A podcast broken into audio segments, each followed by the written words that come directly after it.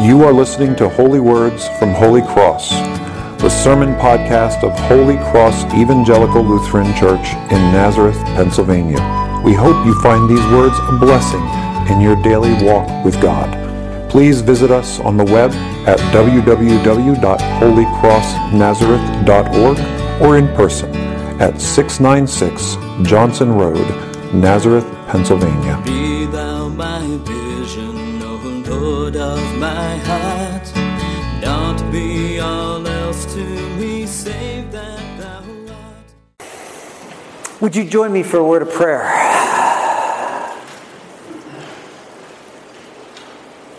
Blessed God, we thank you for the gift you have given us in this Advent season. A time of preparation, a time amidst all of the earthly ways, the secular ways of preparing for the holidays, which are good and wonderful as we prepare and the gifts we wish to give and the parties we want to host, that you turn our attention to more eternal things. Your coming in humility for our salvation and your coming in glory to make all things new. As we reflect upon these passages, Lord, enliven us by your Spirit that our preparations may be pleasing to you and our understanding full. We ask it in Jesus' name. Amen. So, our passage today from Isaiah is an interesting one. Julia, could you click on the PowerPoint side um, so the clicker responds? Thank you. One more time. Just click it forward one slide, then should be good. All right, good. um, the interesting thing about this passage from Isaiah is that Isaiah speaks to us of exile. Now, the exile, second only to the Exodus itself, wherein the people of Israel were brought out of slavery into freedom, the exile has made a permanent imprint on the Jewish imagination. I've been reading lots of news stories and things about what's going on in Gaza, as I'm sure you have, and I'm amazed at how often the theme of exile comes up in the Jewish writers. Exile means being away from home. And that exile, that time when the people of God were away from home, away from their true home, when the Babylonians came in and took the very fruit of the most the best families, the best educated Jewish families, and the fruit of their youth, and carried them off to live in Babylon, where we get the stories of Shadrach, Meshach, and Abednego, and Daniel, and all those things. That time, that time presented us with a challenge, presented the people of God with a challenge how to be faithful in the midst of a culture that encouraged their unfaithfulness actively encouraged us. And if they could manage it, their apostasy and conversion to the gods of Babylon, Marduk and the whole crowd. That's why this image, passing from our Jewish brethren into the church, has become symbolic for us. It informs the first verse of O come, O come, Emmanuel that we just sang, right? O come, O come, Emmanuel, God with us. Come and ransom captive Israel. Now, you can need rescue, you can need help, but you can't need ransom unless you've been taken hostage by the enemy. And someone needs to pay your ransom to set you free. And in this text, which the medieval Christians would sing in the weeks leading up to Christmas, they were recognizing in their own situation, even though they were in the midst of Christendom, where, you know, everybody was a Christian. Not really, but you know what I'm saying. They knew they were in exile. They knew they were far from their true home, and they needed God's ransom. And so they were mourning in this exile, waiting for the appearance of the Son of God. That theme continues to be true for the church throughout all times. It's true for us in America, even though we have in our Pledge of Allegiance one nation under God. It's never been easy to be a Christian, whether you're in Christendom or outside of it. To be faithful and true in the midst of a place where sin, death, and the devil are in charge is very, very difficult. If you don't think it's difficult in America, I want you, to see this variation on the American flag I came across as I was preparing. Recognize those stars? Google, Apple, Disney, Ford, NBC, Adobe, name them off. Do you think their primary desire is to help us be faithful? No. In fact, the less faithful we are, the more reliable we are as consumers of their products. The more we are driven hither and thither by our passions, by our desires, mistaken for needs, the more reliable we are to provide them with income. It's never been easy to be a Christian. It's easy to fall asleep and fail to prepare. Come on. Can you click it one more time? It's acting goofy again. Okay. Click it forward one screen for me. Thanks, Julia. Yeah, it's always been easy to fall asleep. Now, we live in a house where my wife is a professor and is always grading papers, and I'm a pastor and I'm always reading and preparing sermons and writing things. And so, um, quiet time with books is at a premium in our house. There's a lot of it. My kids have had to learn how to uh, keep studying and do what they have to do when this is how they're feeling. As actually do mom and dad, because we get tired too. Um, how do you stay awake? Well, sometimes it helps to think about what to stay awake. Think about what makes you sleepy and sort of start thinking about the opposite. If you started to get sleepy, what are you? You're comfortable. So I'm going to talk about three things that help us fall asleep according to Jesus today. We're going to talk about complacency, compartmentalization, and compromise. These are three things that make us fall asleep as we're preparing for the coming of Christ. Complacency, first and foremost. Complacency is just comfort. Have you noticed it's really hard to fall asleep when you're uncomfortable? Right? If I'm falling asleep at my desk, in fact, last night I was sitting in this chair. We have one chair, and I didn't realize it was the chair where the furnace wrapped, the, the heating element wraps around in that corner. So I'm, I'm, I'm having heat on all sides, and all of a sudden I'm going, Yeah, if you're falling asleep, you're too comfortable. I, the surest way for me to get my attention back is not just to sit in that chair and try to fight it, but to get up, go to the dining room table, where I've got a hard-backed wooden chair that sits straight up. And this time of year, it's near the door to our porch, which is cold. And all of a sudden, I'm not sleepy anymore. we have to fight against complacency being too comfortable. If you think it's easy to be a Christian, it means you're probably not paying attention to something you should be paying attention to. Complacency, compartmentalization is a different thing. Compartmentalization is the lie we tell ourselves that our life can look like this. Remember these from when you were a kid in, in school? Your little tray? This one's actually from a prison, but. You're convinced that whatever happens in this little tray doesn't affect what happens in this little tray. I can be disloyal over here and still be mostly loyal over here. Disobedient in this and obedient in all these other things. That'll get me a pass. Our lives don't actually work like that. Every aspect of our life affects every other aspect of our lives. My marriage affects my work. My work affects my finances. My finances affect my ability to be charitable, and they also affect my family, and I'm back to where I started. Everything works together. Which means there's really nothing that should be outside of the conversation of the life of the church because we're trying to learn how to be faithful and faith filled in every aspect of our lives. See, our lives really don't work by being compartmentalized. Our lives look less like that lunch tray than they do like this. You ever try to get one strand of spaghetti out of a bunch? The whole bunch comes with it. and I love the way theologian Abraham Kuyper, who was real important in the first half of the 20th century, said. He said this He said, There's not a square inch in the whole domain of our human existence over which Christ, who is sovereign over all, does not cry, Mine. All of our lives belong to Christ because we belong to Christ. And we own him as Lord if we own him as Savior.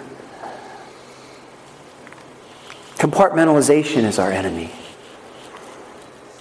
And compromise. Compromise, too, can make us fall asleep at the wheel. Now, compromise is kind of a different thing. Compromise is important in non essentials.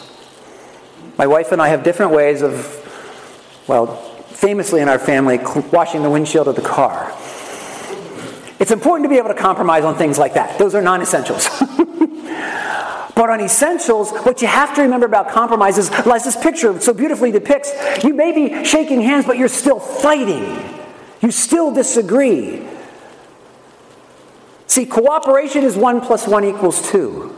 Synergy is 1 plus 1 equals maybe 3 or 5 or 10.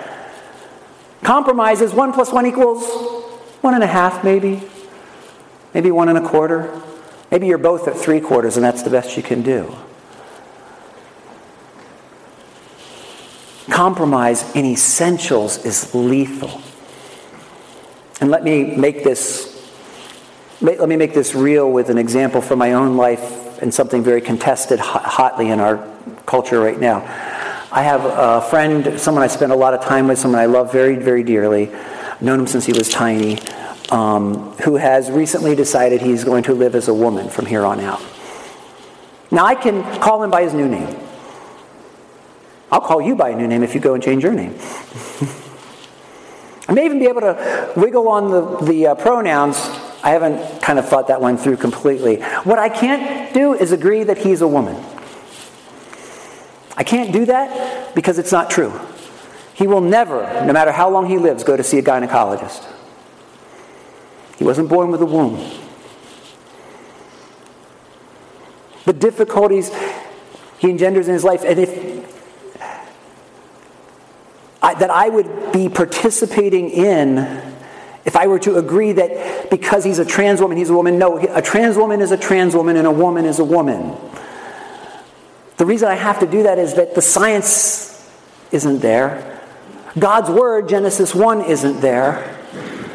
And while I will do it with great concern for his feelings and be as sensitive as I can, I cannot agree with him in this, or I'm agreeing to programs that go into our schools and create gender dysphoria amongst our youngest, that create dangerous situations for women in sports,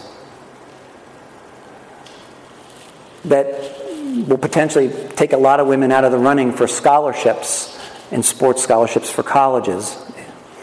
I can't go along with all that. Much as I love my friend, I can't agree with him on this essential issue.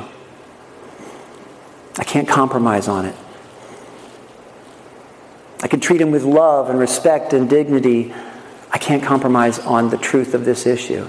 That's the difference between an essential and a non essential, at least in my life. Maybe you disagree. We can have a conversation about it back at coffee hour.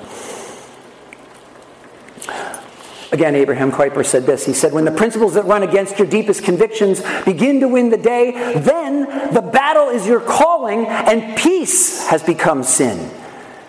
You must, at the price of dearest peace, lay your convictions bare before friend and enemy with all the fire of your faith. Not just enemy, but friend. A true friend opposes you when you're wrong. And I may need to do that sometimes in my life. So, to wrap up our sermon, uh, this, this time of reflection together, I want to see if you guys recognize these words. We hold these truths to be sacred and undeniable. That all men are created equal, that they are endowed by their Creator with certain unalienable rights, that among these are life, liberty, and the pursuit of happiness. Who recognizes those? Where are they from? Yeah. Preamble to the Declaration of Independence. Are they correct? People are. Well, these are the original words. This is what was written by Thomas Jefferson. When he sent it to Ben Franklin for some editorial changes, Ben Franklin crossed out sacred and undeniable and in its place wrote the word self evident. Now, I'm not a conspiracy theorist. I don't think he did this because he was like hated Christians or anything like this. He was an Enlightenment figure, but they do mention the Creator in the very next line. Um, but self evident had become sort of posh and popular in certain philosophical circles, and they wanted to make this case um, to the British Parliament and the British King. Um, they didn't realize the major change they had wrought in the document by doing this, though. Even Christians didn't realize this, especially those Christians called the Black Robed Regiment, which were the colonial preachers who promoted and assisted in the American Revolution. This is a picture of John Muhlenberg. He is the son of Henry Muhlenberg, for whom our local college is named. If you've ever seen the movie The Patriot, where the preacher's character gets down out of the pulpit, takes off his preaching robe, and underneath he's wearing his regimentals um, to fight in the American Re- uh, Revolutionary Army, um, Continental Army, rather, excuse me. They, uh, that was based on a real event in John Muhlenberg's life. That's exactly what he did. He preached a sermon, stepped out of the pulpit, took off his thing, and said, It's time, this is what we're called to do. And he and a bunch of men from his congregation went out and enlisted in the army together. Um, people like this didn't realize how important this change to self evident was. By changing it to self evident from sacred, they failed to recognize as they were that they were this could this could make sense to them. They were kind of asleep to the danger. It made sense to them because both the american colonists and the british had been formed by a thousand years of british common law common because it applied to both the king and the peasants together and that common law was rooted in this idea from genesis 1 that human beings are all created in God's image, so we are all equal before God. See, to this day, what our Declaration of Independence declares self evident is not evident to a great number of cultures all over the world. This is, this is a legacy of the sacred word of God that we should all be equal. It's not obvious to all right thinking people, even to this day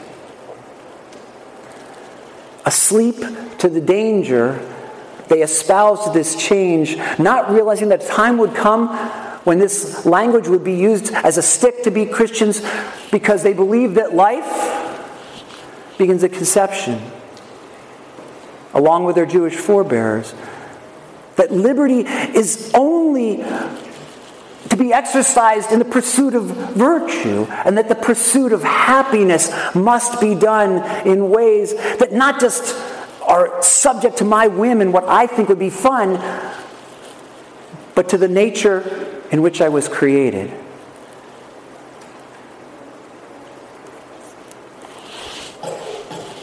The, Con- John Philpott Curran said, he said, the condition upon which God hath given liberty to man is eternal vigilance. That's true of political liberty in the way that he describes it, but it's also true of the liberty we have in Christ. When Luther describes the freedom of a Christian in that famous sermon, that's what we have to guard. This is what Christ came to die for us, to give us. True liberty, liberty before Him, liberty from anxiety in the face of tyranny even in this world. And the way we stay on top of that is that we resist complacency, we resist compartmentalization, we resist compromise. This is how we stay awake. And we stay awake by substituting for these things that put us to sleep, things that keep us awake. For complacency, we substitute attention. From compartmentalization, we substitute integration, where we recognize the fullness of our lives and try to pull it together into an integral whole. And of course, integrity. Integrity. To resist compromise. To compromise in the, the minor things as we should, and resist compromise in the essential things as we shouldn't. When these three things become dominant in our way of thinking, we will be prepared, we will stay awake. We will have the ability to love our enemies and our friends faithfully and truly as we prepare and watch for the coming of our King.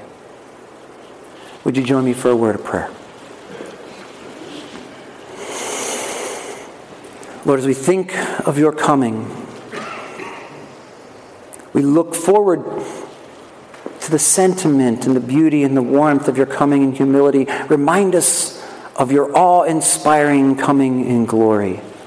And help us to resist falling asleep as we watch for you. Help us, Lord, to be attentive to your word, to the movements of our own hearts. Help us to integrate our lives into one whole that honors you and serves those around us. And, and Lord, let us have the integrity to walk before you as faithfully as we can, knowing that you guide our steps and teach us along the way, even as you forgive our missteps. We ask it in Jesus' name. Amen. Be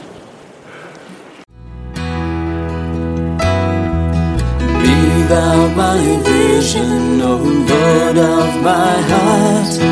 Not be all else to me, save that thou art. Be thou my best start in the day and the night. Waking or sleeping, thy presence my light.